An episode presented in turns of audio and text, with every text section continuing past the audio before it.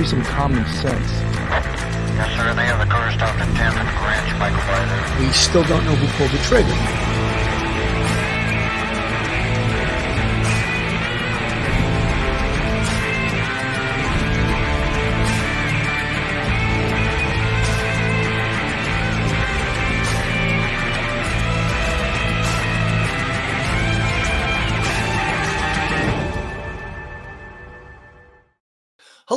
Everyone, and welcome to Police Off the Cuff Real Crime Stories. Oh, this is a new show today, and it's called, it's the second episode of the Law and Crime author series. And how privileged I am to have the magnificent, the great Barbara Butcher, who I also must admit to is a friend. So I can't, uh, when I hit her with all these great adjectives, I have to admit, uh, I'll testify she is my friend but she has come out with this book that you know i'm not a, a voracious reader believe me. I, I i'd rather watch something than read it most of the time. And i picked up barbara's book and i couldn't put it down. I read it in three days. I was very proud of myself. I was going to call my third grade teacher and tell her that she did a good job teaching me. Well i guess you re- learned to read before that. Maybe it was the first or second grade teacher. How uh, i just went right through this book because it was so interesting and it, it's just a, a, the kind of book that um, it keeps you glued to your seat, and you, and you don't you don't want to put it down because you're afraid that uh, you know you, you're not gonna you're not gonna know what happened next, and uh, that's the kind of book. And I want to before I go any further with this, I want to introduce the wonderful Barbara Butcher. Barbara, welcome. wow, what a terrific introduction. Thank you so much, Bill. Um, I know you're an action kind of guy. I, I don't picture you as a big reader, but I'm glad you liked it. I'm really glad. You know, Barbara, I wish I was because I think also as you, as you get older and your brain starts turning to putty, uh, that's the that's the only way you pick up new vocabulary is really to read. You yeah. know, and I noticed that as I get older, my vocabulary is what it was 20 years ago. When I stopped growing, you know, I was a college professor for a while and I picked up new words from being in academia.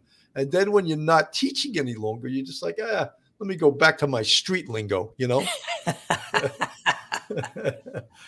Yeah, you've you've always been an articulate guy. I mean, I no one describes the scene the way you do, right? Well, thank you, How Barbara. I want to I want to put your book on the screen and also probably a very recent p- picture of you. Well, first I want to put this old picture. I was like, "Who is that? Oh my god!" wow, that's that's like twenty years ago. Is that Barbara Butcher? Yes, yeah, it is. Yeah. Yes, it is. Wow. Right? We yeah. all change, you know. We all change in many I know. ways. Some, some, ways we like, some ways we go. Oh, I wish I could look the way I looked twenty years ago, but uh, that's that's not possible. Anyway, here's a most recent photo, and of course, the book is what the dead know. And I'm going to read a little bit of the. Uh, of the forward. Once you know the smell of death, you can pick it out in a flower shop. Strangely sweet with a bitter undertone, like a strawberry milkshake made with garlic. After a few weeks on the job, I could walk any block in New York and point out a building where someone was decomposing. Barbara Butcher knew what dark places were like. As her lowest point, alcohol addiction cost her nearly everything, including her life. Fighting back from her losses and her self destructive path, she got sober and landed a job at the medical examiner's office in New York City. I don't want to go any further because I have you here. What the hell would I read your book to my audience for? uh, you know, Barbara, first of all, one, one of the, fa- the fascinating things too about you and the reason I love you is that you have a great sense of humor you you could have been a stand-up comic. I know you've dabbled in acting like I have, and I yeah. also dabbled in stand-up comedy. I was like, you know, something. She's a natural. I should get her to start doing stand-up. But um, and that was why you were so great when you taught at the criminal investigation course for the NYPD. Everyone loved your course because they were like, "Oh, she knows her stuff, but she's dark, but then she's funny as hell." oh, I love teaching that course. Um, I taught homicide and CIC at the academy. And um, excuse me, those were some of the happiest days of my life. I mean, what could be better than a room full of 200 detectives? Most of them male, most of them um, a little awestruck.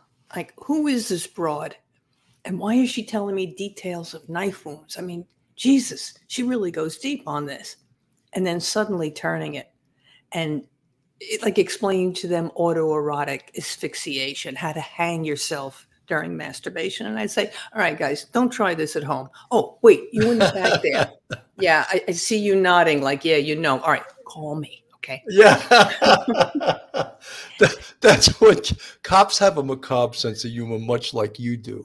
Yeah. And we have, you know, what's been referred to as a sick sense of humor. But when you see the things that we've seen, yeah, really necessary to, to have that sense of humor, to be Yeah. able to joke because you can't go home to your family. And I remember a couple times going home to my family, and there was this murder I was working on. My son was like five or six years old. He goes, Dad, did you get him today? You know, that guy Mundo. And like he knew the names, the characters in the case. And it wasn't like I was talking to my wife and he was listening, you know. And I was like, I wonder if that's okay, you know, Mm. hear this stuff, you know. And I didn't usually talk about it a lot at home, but sometimes things would sneak out, you know. Yeah, and you know that's that was one of the hardest things about the job. I mean, we had our humor as a relief from the tension of the horror, the tragedies, the terror that we saw, the evil, if you will. And then you want to talk to somebody, but you certainly can't go home to your partner. I mean, they didn't sign up for this business. You can't go home and tell them about the decapitated uh, woman you saw over on the East River. You can't do that. It's not fair to them. So maybe you want to talk to your buddies, but we always kept up that pose of strength. Like, yeah, I saw this thing today. What a sight. Jesus Christ, that was awful. But did we talk about feelings? Nah. Was that a mistake? In my case, yeah. In my case, the feelings built up and up and up into anger and resentment and fear. You know, fear of evil, and um, one of the things, you know, they always told us was you have to detach from your emotions. Like we'd walk into a scene, Bill, and, and you know, see a kid dead on the floor, shot in the 12 year old, and his parents dead in the living room.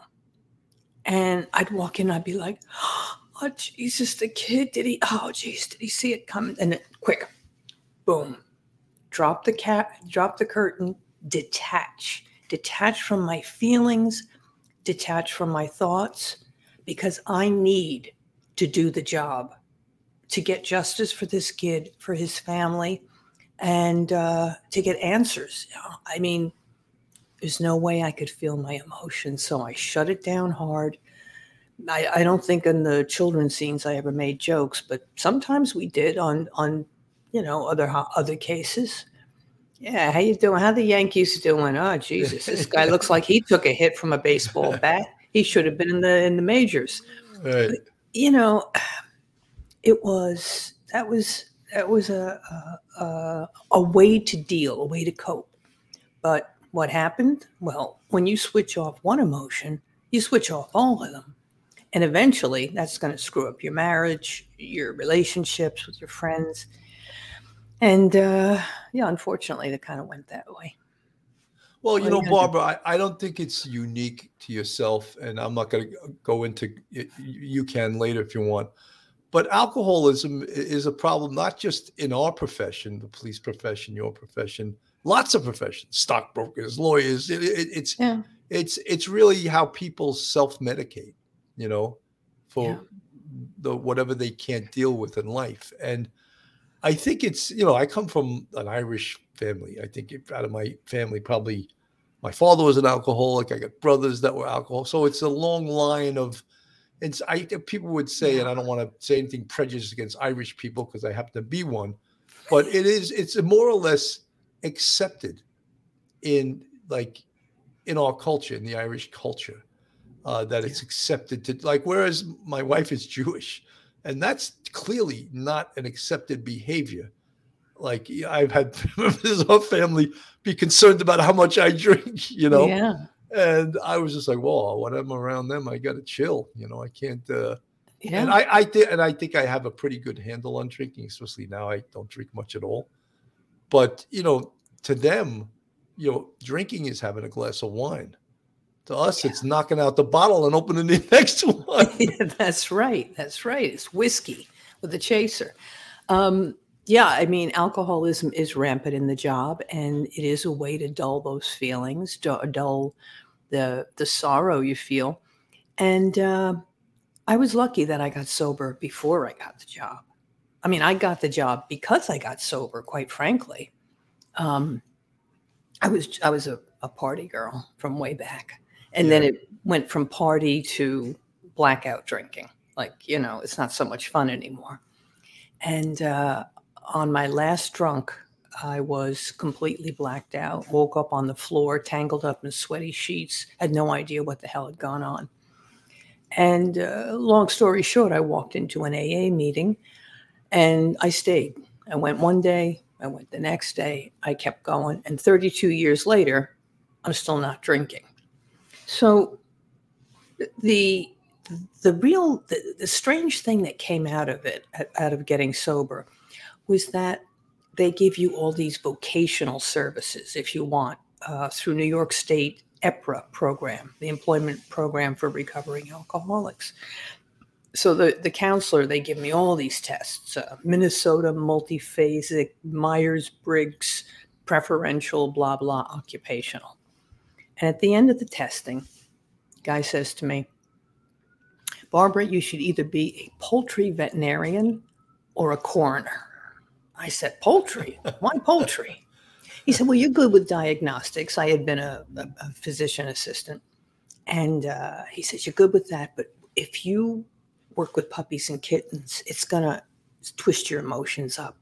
When they die, you know, you feel real bad. But chickens, who cares about chickens? They have beady little eyes. Nobody likes them. Go work with chickens. I said, No, I think I'll take dead people. Because dead people, they're already dead. How could I be upset? well, I completely forgot that they have families and those families are grieving and in deep sorrow, and those feelings are all around us. So I, uh, he said, call the one person in New York City who you think has the best job in the world. So I called Charles Hirsch, chief medical examiner of New York. I said, Can I come and talk to you about your work? Yeah, come on in. They wind up offering me a job. It was like, wow the dream of a lifetime. I had always wanted to be a cop, but back in my day, women weren't as welcome, and people with who wore glasses were not as welcome. And my father told me, and he was a deputy inspector. He said, uh, "No, you join that force, the city's going to eat you up, chew you, spit you out. They'll ruin your life." And uh, he didn't want me to do it. So now here I get a chance. I can investigate deaths. I can hang out with cops. Um, and I'm a nosy person, not just curious, but nosy. I can probe the lives of New Yorkers, see how everybody lives. Because, you know, we live a lot of crazy ways in this town. Absolutely. As you well know. you know, Barbara, before we jump into, and we've almost did that already, of um, what your job was like as a medical legal invest, investigator. And I'll have you define that. And I know you were much more than a medical legal investigator. We'll get into that. But let's talk a little bit about your uh, your childhood. Hmm. You grew up on Long Island. Uh, just just a little bit. We don't have to go deeply into it. Tell us about sure. your childhood. Um, I was born in Brooklyn, but raised in Massapequa Park. Now, if that sounds familiar, it's because the the guy arrested for the Gilgo Beach serial killings lives just a few blocks from me in Massapequa Park and indeed went to my high school. I went to high school with his sister in my class. And uh, yeah, so that's why that's familiar. But anyway, as a kid, I'm very curious and I like science. So my parents buy me a dissecting kit for my birthday and a frog, a dead frog, in formaldehyde and I dissect it and I see all the little muscles and nerves and bones and figure out how things work. Wow, this is so cool. So all the kids in the neighborhood start bringing me roadkill, you know, and they bring me a possum and I say, oh, you see the little zigzag marks across his back? That's tire treads. So his little rib cage got crushed and that's how he died. He was run over by a car. Ooh, wow. She knows a lot of cool stuff. and then you know those those little scientist dreams kind of died out as I became more of a party person than a student. Um, but I did, you know, I, I, had periods when I, I came back to myself and and studied and, and had a, a decent career. Um, first as a PA and then as a hospital administrator. But then, you know, things happen. You start drinking again, nosedive. But it seemed, Barbara, that from when I read the book, it seemed that you hated being a hospital administrator. Hated you just did not. You did not take to that job like a duck to water. no, no, I was bored. I was bored. Um, I had uh, helped. You know, I, I had gone to Columbia University to get a master's in public health, and I decided to try and get an MBA at the same time. And uh, it was that was kind of fun. I, I, I like learning. I like studying. But then when they offered me this job as a hospital administrator, I thought, wow, this could be really cool. I could make some changes here up in the South Bronx. And I, I did have some fun with that, you know, building clinics for for poor people and such. But the rest of the time, I was just bored. And uh, so, again, what I call a God shot. Alcoholism gets me this job, losing that hospital, getting fired from that hospital job. It gives me the impetus to move into something I really love. And death investigation was the coolest, most interesting career in the whole world. And what could be better? Everything bad that happened became a gift later on because it led me where I was supposed to be. Isn't which it was funny, Barbara? Isn't it funny how life is like that? That yeah. you said, "Oh, I wish I didn't do that," but if I didn't do that, I wouldn't be doing this, and if I didn't do this, I would be doing, you know. So it is funny how the path. I don't know. It's probably called something more poetic than the way I'm explaining it, but sometimes you have to go do some bad things to reach where you want to go. Absolutely. And I think everything bad that ever happened in my life led me to someplace good. I mean, like, uh, you ever been in a relationship and it's it's passionate, it's wild, it's romantic, and then it ends and your heart is crushed and broken. And then eventually you get over it, you meet somebody better. And then you look back and say, wait a second, what the hell was I doing with that asshole? no, because you could see when you're removed from you, you could see it wasn't right. Yeah, you yeah. I mean? But when you're involved in it, you, you, don't necessarily recognize it that it was. And, you know exactly. And there's a there's a saying: uh, rejection is God's protection. It's like a way to get you out of a bad place when somebody you rejects you. You have all these good cliches. You know, one of yeah. my favorite things about AA, the, the expression was the, the, the code. Are you a friend of Bill? Yeah, yeah. it's like a wise. It's like a wise guy saying is he yeah. a friend of yours or is he a friend of ours? You know? Yeah, exactly. Bill meaning yeah, he's in AA too. You know. But yep. I just thought because Bill, who I don't know the guy's last name, he was the founder of AA, and I was like, oh, that's pretty cool. There's a little code there, you know. That's but, right. Uh, yeah. Are you a friend of Bill? You know, no, no, no that's me. yeah. No. All right, Barbara. So let's get into now. Define, I, and I know you. Your title was the chief of staff of the uh, office of the chief medical examiner in New York City. But what your title was when you first started was a medical legal investigator. That's Describe right. to our listeners and the would-be readers of your book. Hopefully, everyone's going to buy your book after this. Tell tell us what a medical legal investigator is and what the person does. Well, most people don't know about us because we're not on television. You see, on a TV show uh, about medical examiners or coroners, you'll see a uh, forensic pathologist is, is doing an autopsy and then suddenly they're called for a murder. So what do they do? They leave the body on the on the table and run out? No. That's not real at all. Forensic pathologists like Quincy and all these folks they don't go to death scenes. They're too busy with autopsies. And an autopsy gives you a cause of death like gunshot wound stab wound heart attack cancer but it doesn't give you a context for the death. Like, what's the manner of death? Is it a homicide, suicide, uh, accident, or a natural? And how you find that out is by investigating the scene. So, scene investigators like me, you go, you, the police call, they say, oh, we got a guy dead in the 3 4 precinct laying in his apartment. Looks like the apartment's been ransacked. Looks like a homicide So we go there and um, do an investigation. We examine the body at the scene, take photographs.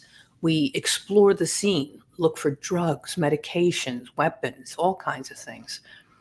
And we take our photos, we make our determinations as to the nature of this death. And that's all in conjunction with the police. Now, it's supposed to be a completely independent investigation. And it is. Many times we disagreed on a matter of death. But you got to work together, of course.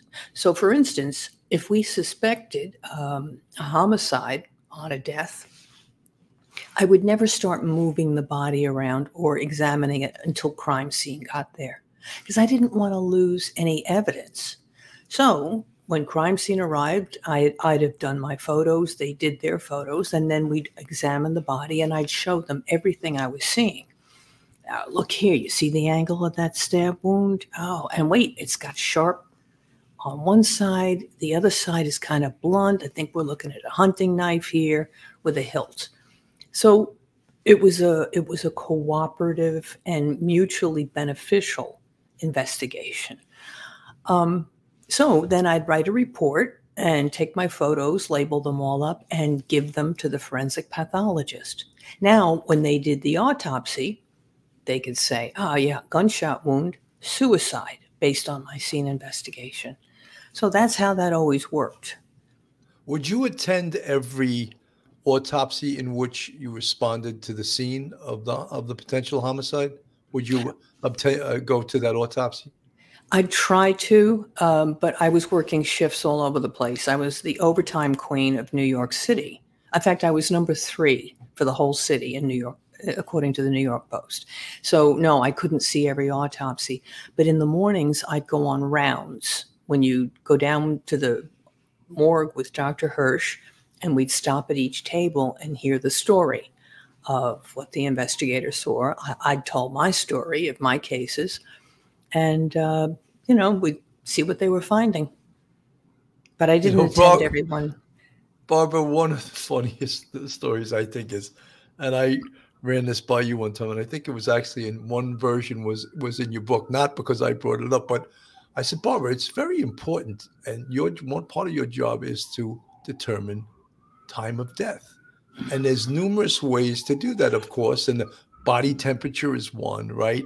There's decomposition, rigor mortis, algor mortis, putrefaction, all these fancy terms.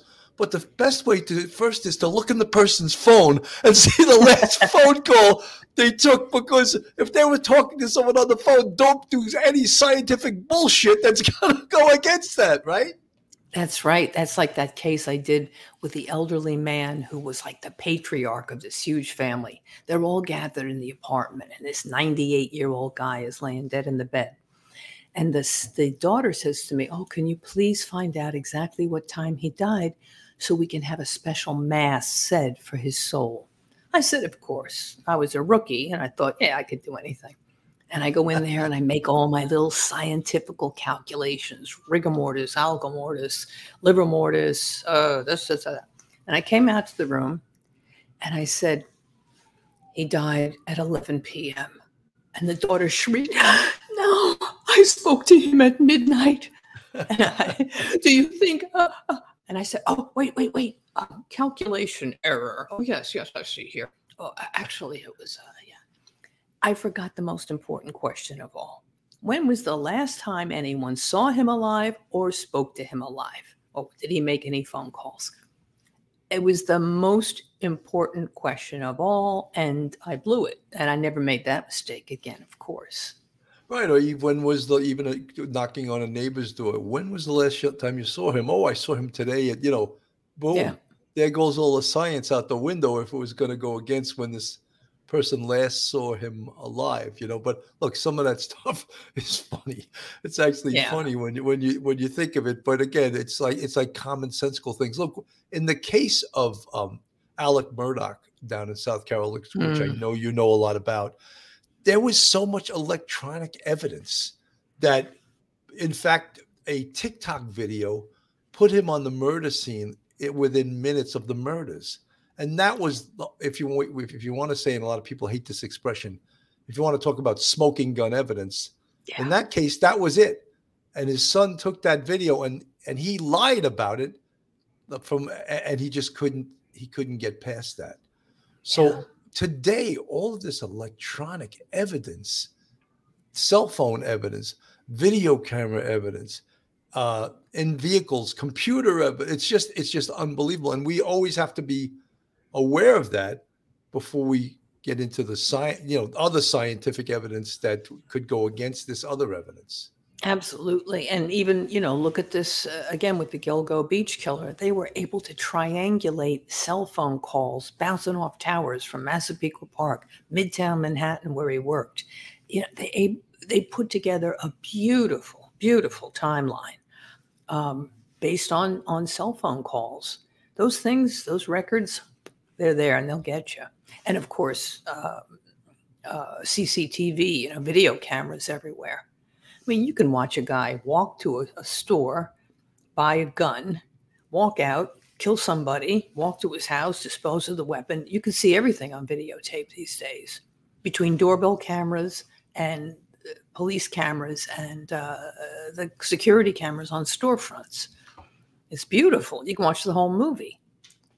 It's it actually is incredible, and and we well, I've been out of this biz for almost twelve years now, but we as investigators, you have to be up on this stuff. And I remember even when I was on the, I retired in 2011, and I was in the detective bureau for 16 years, and uh, uh, my last 10, Manhattan North Homicide Squad.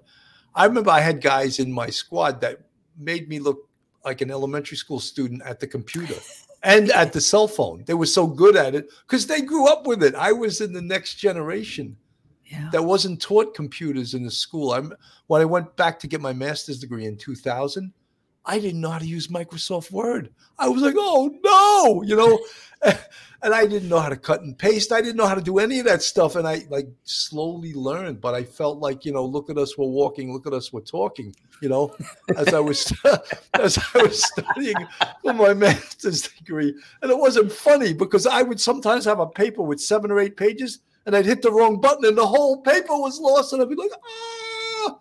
Yep. You know. Yep. Absolutely. I mean, in my day, they faxed me a handwritten, you know, report sheet, uh, dispatching me somewhere, and I hand wrote my reports. And we used Polaroid photographs back in '92.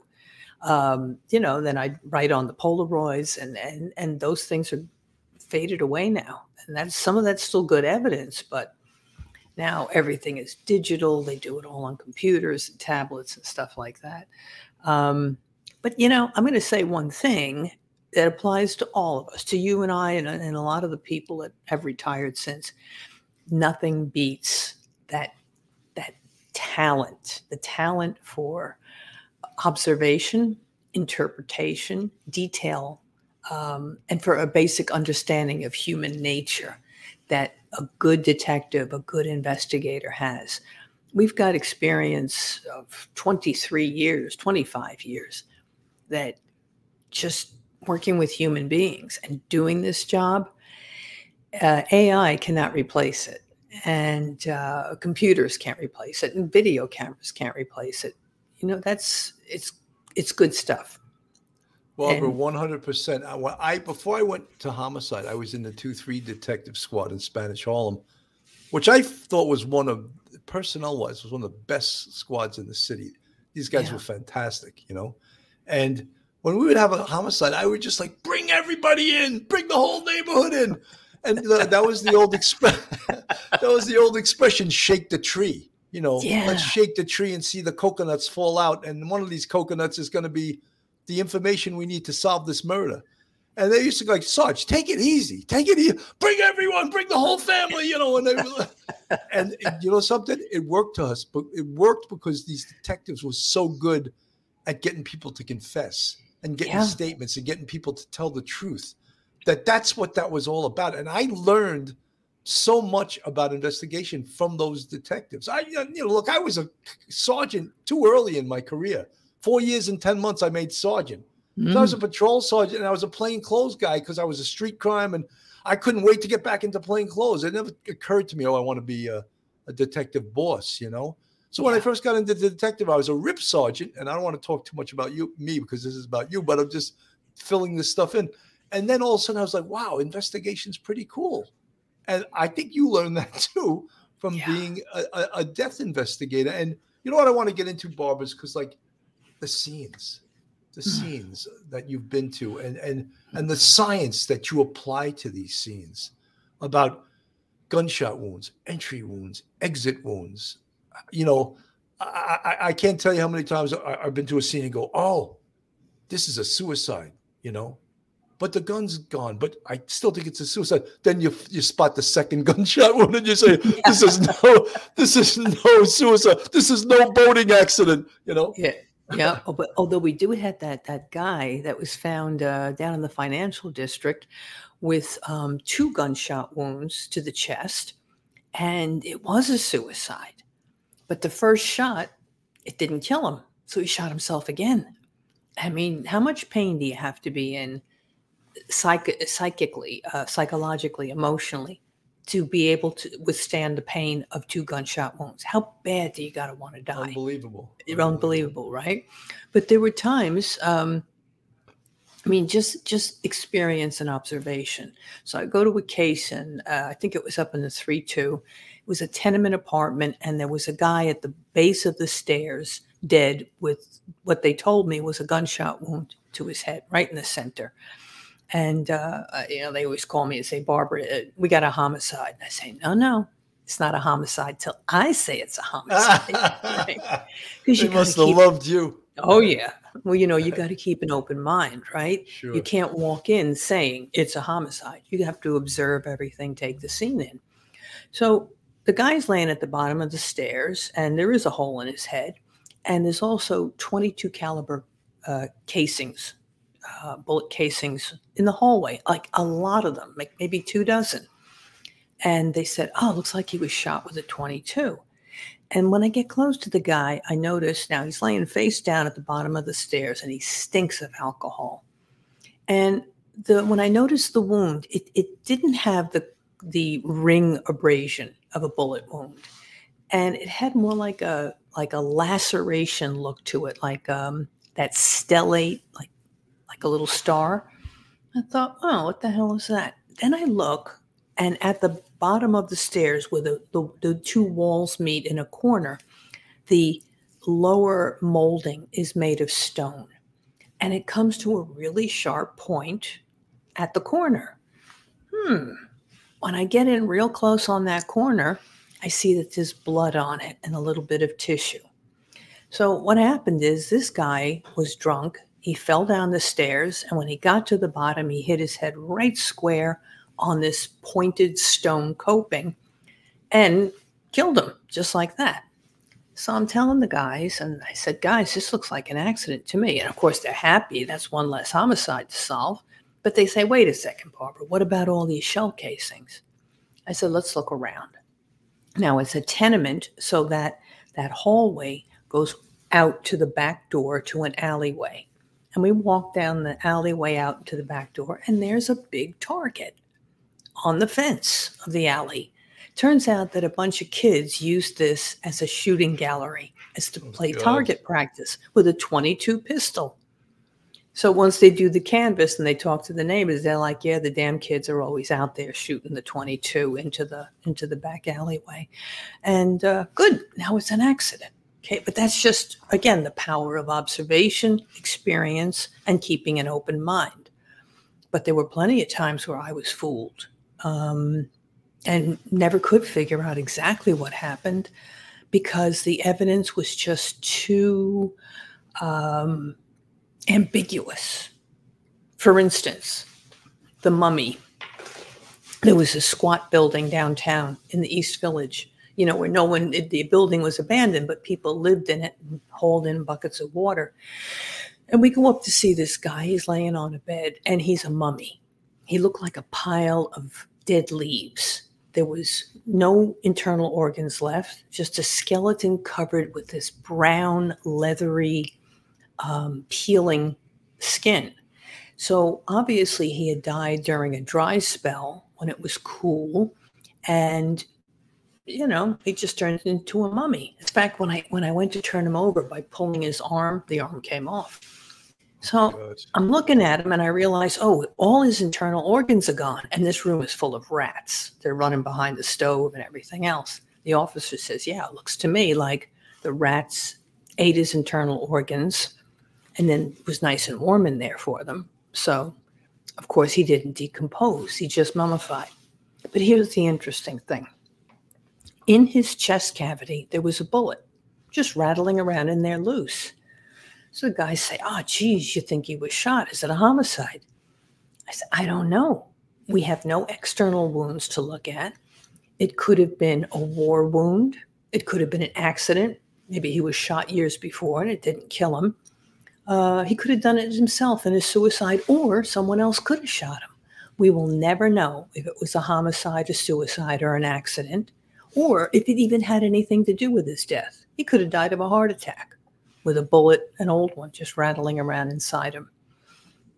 Cause unknown, to, uh, cause and manner unknown, pending police investigation. Oh, that's the ones they hate. CUPPI, CUPPI, they would call it. Yeah. they wanted to kill you. Let's kill Butcher, and then we'll get rid of this case. exactly, exactly. The dreaded CUPPI. Yeah, that's right. You know, Barbara, I wanted to also let's uh, get back to your book, and of course, what the dead know. And basically, the title is is telling everyone what this book is about because it's what the dead are going to tell us, yeah. and what are they going to tell us through science. But what I want to know from you, and you're alive, obviously, Miss Butcher. I want to know from you how hard was it to sit down and write this book. And uh, look, lots of it is stored right up in your cranial cavity. And mm-hmm. again, we all get times, dates, people, we all get things wrong. But you're remembering, you're sort of what I call synopsizing what your experience. How, yeah. how difficult was that? You know, at first, it started out easy. It was during COVID. My consulting business was dying out. Nobody was doing anything. So I thought, you know what? I could die of this COVID thing. So, all these stories I've been carrying around in my head for years, if I'm ever going to get them out, now's the time. So, I start writing the stories of all the cases and all the things I've seen, all the interesting things. And then I hand it to my editor, and he says, Where are you? I said, I'm here writing. What are you talking about? He says, No, where were you in the story? I want to see you, how you felt, what you smelled, what you saw, what you tasted everything. I want to take, I want the reader to be there with you. And I was like, oh, okay, I, I can do that. Well, that was emotionally devastating. It's one thing to tell a good story, but it's another thing to show the the readers what you felt. And that was really hard. And I'm not going to lie, there were times I cried because thinking about you know those those girls killed by that serial killer up in the uh, in East Harlem, that Aaron Key. Aaron, Aaron Key, yeah. Yeah. You know, those 13, 14, 15 year old girls. And I thought about how devastated I was at their lives, the loss of their dreams and their hopes. And I just cried and cried. Or, or the lady who, who jumped out of the, jumped off her roof and, and had the, um, uh, the, the tattoo from Auschwitz she was a concentration camp survivor. And I'm thinking, my God, you you survived 50, 6, 50 years after the concentration camps. What could happen now to you to make you want to kill yourself after that? And those lives just uh, washed through me. It was real hard. And then I decided to get honest about, you know, my alcoholism, about about how the job affected me emotionally, about what it did, especially 9 11. And uh, it, it, to be vulnerable, you know, it doesn't suit me too well. I don't like it, but yeah, I decided you know, to go for it. Barbara, that's, you know, I know you've dabbled in acting, I've dabbled in acting. And one of the hardest things is to let it go, you know, yeah. and like do a scene where you get so emotionally involved in this, real tears running down your face. And I would imagine writing is probably acting times two, especially when you are writing about things that you were involved in, you know. and it's got it's got to be look. And there's there's a level of PTSD. We Oh, all yeah. have those. We all have those pictures popping into our brains. At times, we don't even want them to pop into our brains of the horrific things we've seen. Mhm. And that's what uh, you know. That's what I want to know right now. Why? How did you do it? And how did you cope with it? And how did you bring back those some of the things, horrible memories? And how did you deal with it? You know, um, when I was first in training, uh, one of the first autopsies I watched, it was being done by Dr. Jackie Lee. It was an eight year old girl who had been raped and smothered and thrown in a garbage heap in the Bronx. And I'm looking at this case, at this, this little, pretty little girl, and I, I'm, I'm terror stricken. I'm, I'm horrified. I, it's like evil is staring me in the face. And I said, Jackie, how the hell do you do it? How do you do this job every day and then go home at night? And she said, Barbara, you've got to surround yourself with things of beauty. When you leave here every day, you've got to you've got to participate in art and music and dance and love and food, all the good things in the world. And you have to create. You have to cre- creation is a bulwark against all the death, despair, and destruction we see. So I, I thought that was a, a good lesson. And then I forgot it for a couple of years. But then when things started getting really bad, when I was overwhelmed with the evil, I got myself a little house up in the Catskills in a little abandoned, shitty little town. But it was a cute little house and I could fix it up. And I had grass and trees and a dog and a cat. And that helped me participate in, in life again to see the good of life. And um, and then in time after World Trade Center, it got bad again.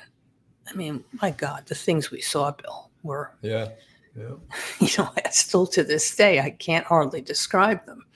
And uh, I started getting like severe PTSD.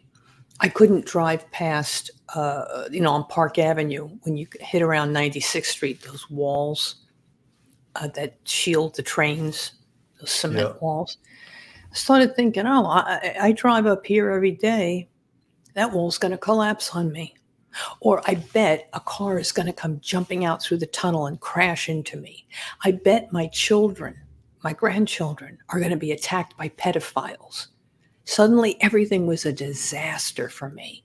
I was hyper vigilant and catastrophizing everything. Every driver to me was a drunken maniac. Um, every plane flying overhead could crash at any moment.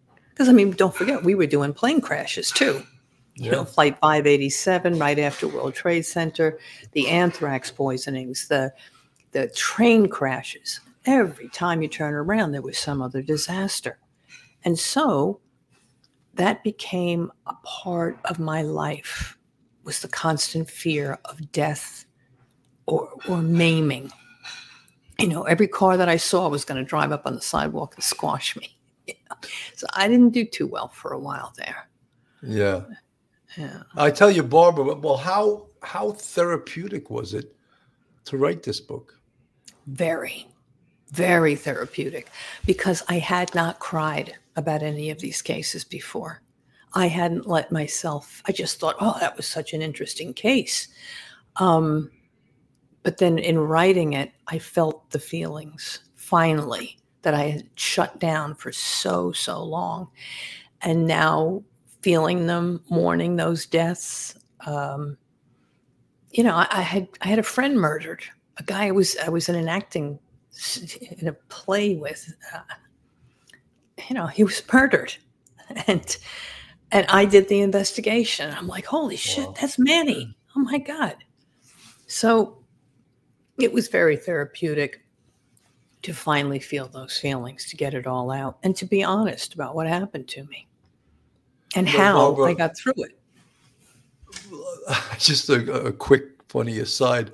You were telling that story that you investigated a friend's murder, and there's nothing funny about that. But I would be up in Harlem, at, inside a crime scene, and someone would say, "Hi, Professor Cannon," I would just- and I would I would just bust out laughing like, "Oh my god!" You know, because I at the time I was teaching at a college, and I just I just thought that was very funny. I, I had to tell because yeah. I know you have a great great sense of humor. Now let me get right back to you again because I don't want. I sometimes I have a habit.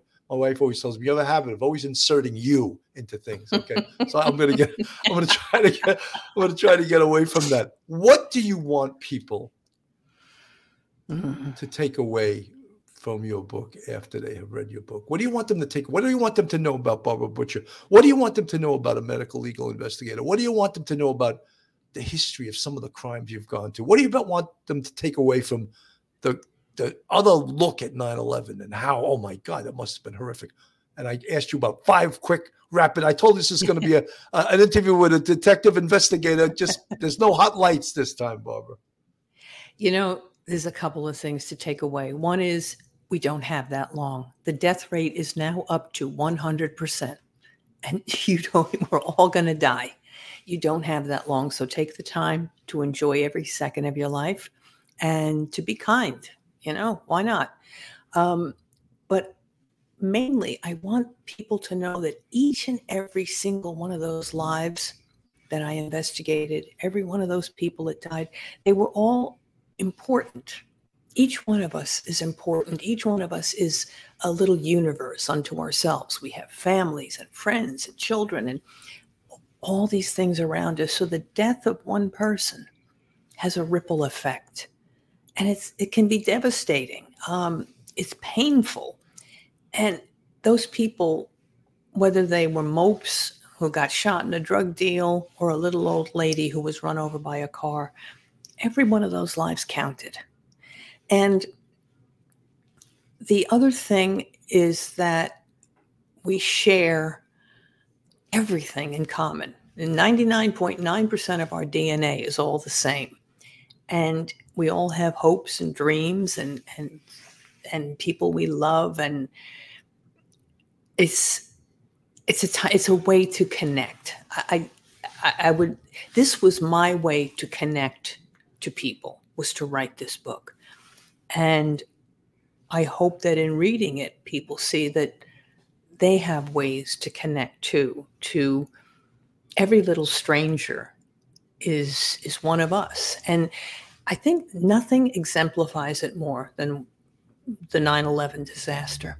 Because there's a saying that one death is a tragedy and a million deaths is a statistic.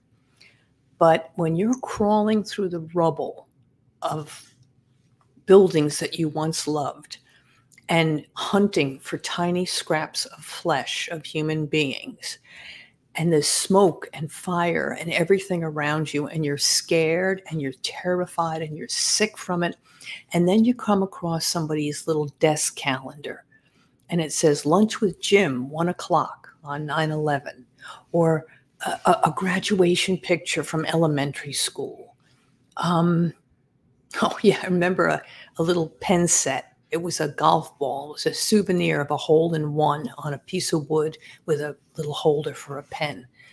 That was somebody's prized possession. These were not statistics. These were not body parts. These were people with lives just like you and me. And we all have our funny little habits and our crazy little ways. And we're all just like each other. So, and the other thing I'd like people to take away is particularly people in the profession, all first responders or last responders like me, is that these jobs are incredibly, incredibly tough. We need help. Cops, EMTs, firefighters, medical legal death investigators, we're seeing the worst of what can happen to people, the absolute worst. And yeah, we're strong and we're tough and we can take it, but we need help. Um, it's not about like in the old days, they said, ah, no, we're strong, we can do it. No, we need someone to talk to. We need to talk to our colleagues about what we've seen. We need to share our feelings uh, because a lot of us are getting destroyed. A lot of us. Barbara, you said that very well. And, uh, you know, we've done uh, on my show, Police Off the Cuff Real Crime Stories, we've done a lot of shows on PTSD. We had the great Dr. Stephen Washkill on numerous times and other people that deal with that. And it's true. It's like police departments, if you have a, a mental health issue, to to them, you're damaged goods, you yeah. know, and it can't be viewed that way. They got to recognize that as one of the dangers of this profession, you know, and that they have to treat that danger of this profession, and uh, especially when when cops retire, that's when a lot of cops have real problems with suicide and the mm-hmm. PTSD hits them right, and all of a sudden they were part of this, you know, as they say, a front row seat to the greatest show on earth. They were part of that for 20, 25, 30, 35 years, 40 years, some of these guys. And then they retire and they're like, wow, now I'm just yeah. John Q. Citizen. I'm no longer police officer, detective, sergeant, lieutenant, captain, chief, whatever and I don't have that title anymore. You know, Barbara, you said something before, a word that brought me back to the one of the funniest things. You used the word mope, and that was so, yeah. that was a word that was so used. In fact, at Manhattan Central Booking, when I came on a job in 1985, I made an arrest. I went down there, and where the perps would get their picture taken, there was two footprints on the floor, and it said mope on the floor. And I was like, that is so classic. But, you know, today they would be like, oh my God, paint that up if anyone sees yeah. that, you know. But I just, look, that's one of the funny things. Most people, this. they don't know the crime of mopery, the mope, right, moping right. around, you know, just acting bad, acting strange, not acting right. It's just, you know, it's a petty thing but mopes became it's, know, it a, it's, a, it's, a, great word. Let me move on. I, Barbara, I wanted to try to do this in under an hour, but almost okay. we're so close. 9-11, you mentioned 9-11. And first I want to mention one other thing before. Obviously in the book, your love for Dr. Hirsch is mm. uh, so evident and um, a mentor, a friend. And yeah. 9-11 was very much also connected to Dr. Hirsch. But – it, it, it was an event that unless you responded to it, unless you lived through it, you really can't understand it if you live in Florida, if you live in California. It was a New York thing, you know, and it was almost like also New York came together like I've never seen it come together before. Cops and firemen and everyone were heroes. Three months later, we were the pricks we were always been. you know, but for three months we were this holier than thou representation of New York City, you know, and a lot of that had to do with this horrific incident that occurred. Our country had been attacked. Almost 3,000 people were killed, yeah. ordinary civilians working in the building, making a living for their families. And we, the first responders, didn't waver. We went down there and we knew it was this was bad news, this shit. Although what politicians said, "Oh, the air is yeah. perfectly perfectly safe," Christine Todd Whitman will be famous, or infamous for that statement. Yeah, you know, as we knew, breathing that in without masks, because when we first got down there, there were no masks. No masks. We were getting bandanas. We looked like the Bloods. We were getting red bandanas from the bodegas. Hey, can we get get some, you know, some bandanas put over our face? But then the aftermath of it, and you know, one of these pictures I pulled up, and you can take a look at this that tells me some. I remember these were all over oh, yeah. the city, and it was so sad to see yeah. it. Folks, what it is is if you're listening to this podcast and not watching it, family members put pictures of their loved ones who were missing and said, Have you seen so and so? And these were people that were lost uh, in the towers, and many of them never recovered, or even That's pieces right. of their bodies never ever recovered and that's um, something everyone had to deal with. I yeah. think that's a great, a great sign. Repose behind this wall are the remains of many who perished at the World Trade Center on September 11th, 2001. The repository is by, maintained by the Office of the Chief Medical Examiner of the City of New York. So, yeah, 40% of the people, I think, think it's around 40% never identified. And you know, Dr. Hirsch had made a commitment that we would do whatever it takes for as long as it takes until every single victim was identified. And that's still going on today. They're still working on those remains, trying desperately to get a little piece of DNA out of a burned, fragmented piece of tissue. They'll go on forever with that. But you so know, those fr- those freezers, those truck freezers, they're still down there with with body parts in them. No, what we did is we had all those refrigerated trucks, and then we did a freeze drying process. that enabled us to keep them in packages in a cool environment. It's lightly refrigerated, but they'll never decompose now. They're vacuum sealed and they're opened only when we have to do a resampling and then sealed up again. And uh, that process stopped them from decomposing because wow. you know they were, they were already pretty bad. Um, and you know, you mentioned Dr. Hirsch. He uh, he was there, uh, and when the towers collapsed, they fell on him. And I don't know if you remember Diane Chrissy, one of my fellow investigators. Dr. Hirsch was badly hurt. Uh, his ankle, the ligaments were torn. He had a 14 inch gash in his arm. He had a head injury. He was, every one of his ribs were broken. And Diane, uh, you know, her leg was fractured, the bone was sticking out. She had a head injury and they were thrown on boats and taken over to Jersey. Well, after he made sure that Diane was okay in this hospital over somewhere in Jersey, he went and said to the guy uh, guys on the boats down by the piers, he said, "Take me back to the city." And they go, "No, no, no, it's too dangerous. They're not going to let us in." He went and paid some guy with a little dinghy boat. He gave him cash and said, "Get me back to New York." Wow. And he went right back to the office um, he gave them 10 minutes to sew up his arm and they gave him a pair of crutches. I don't know how he could even breathe with all his ribs broken, but he got right back in that office and he got right back to work and he mustered his people up and said, We're going to do this. We can do it. So uh, the only man I ever really loved. you know. oh, Barbara, I thought you loved me.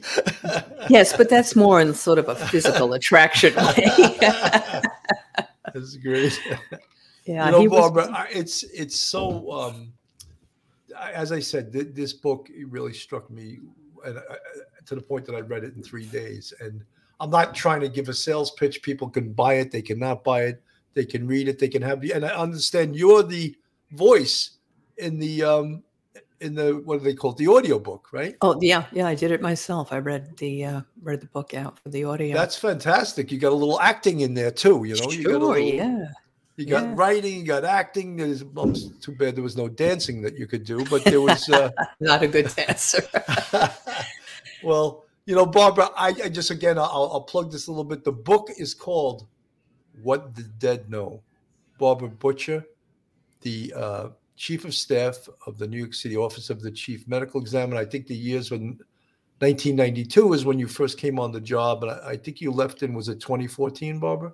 2015. Yeah. 2015. Okay, and she left in 2015. Um, a lot, you know, a lot more lines on your face. Uh, mm-hmm. You know what? yeah. People can tell. Not just me, not just you. I'm talking about myself too people could tell by looking in your eyes the experience and what you've seen. Yeah. They really can, you know, and it's something like, you know, they look at you and uh, they could see where you've been by looking in your eyes, you know, and it's yeah. an amazing thing. And and um, look, I'm, I'm a great observer of people because I was, you know, an anti-crime cop for six and a half years of my 27 years, and of course, a cop should be a great observer. And I've looked at things, I've looked at body language, I've looked at the way people move, and I think I'm pretty good at it, you know. And I just know that this book must have been so difficult to write, but yet, in the same vein, Barbara, it's got to be liberating that you felt you feel feel like a part of you now has been freed up. And don't let me speak for you. I'm just yeah. interpreting what I see. A part of you had to be have been freed up through writing this book and now you're like, all right, give me the next project. Sure. give me one of those movie megaphones. I'm going to be a director now. You know. well, actually, there is a show coming out and uh, on Netflix. Um, I don't even know the title yet. It'll be at the end of the year, but um, yeah, I'm I'm working on some television projects right now, uh, looking to develop some stuff. So, you know, we'll see.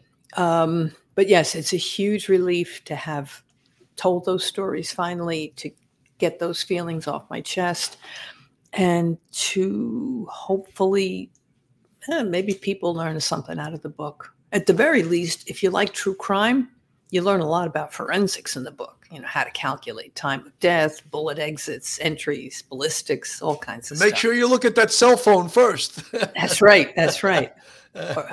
Yeah. So uh, yeah, it, it, I'm so glad I finally did it. It's like you know, like giving birth. So. Well, Barbara, you're a wonderful person, and I'm so thrilled to have done this interview. And a lot of times when I do interviews, of course, on police officer cuff real crime stories, I have some other things. I could go to a video. I could do this. We spoke for over an hour, and I, I knew I was going to be able to do it because it was with you, and I, I, feel very. It's easy to talk to you, you know. Thank and, you, uh, Bill. It's not always so easy to talk to everyone. You know, like if you ask someone a question, they say no, and then, or yes, they say yes. I agree, and then you're like, I'm going to kill this person if they give me one more one-word answer. You know. I'm going to call Bob Barbara Butcher to investigate this death scene, you know? Well, you're a good interviewer, Bill, but the main thing is you get it. You understand me. I understand you. We get what we've been through. And uh, it makes a big difference. You Thank know? you so much, Barbara. Final words, and then I'll let you go. Final words. You don't have that much time, folks. Be kind to each other. Stay Absolutely. safe. God bless everyone. Have a great day. This was Law and Crime author series with Bill Cannon and what's your name of your book again? Oh, What the Dead Know with by Barbara Butcher. Have a great day, everyone. One episode just ain't enough.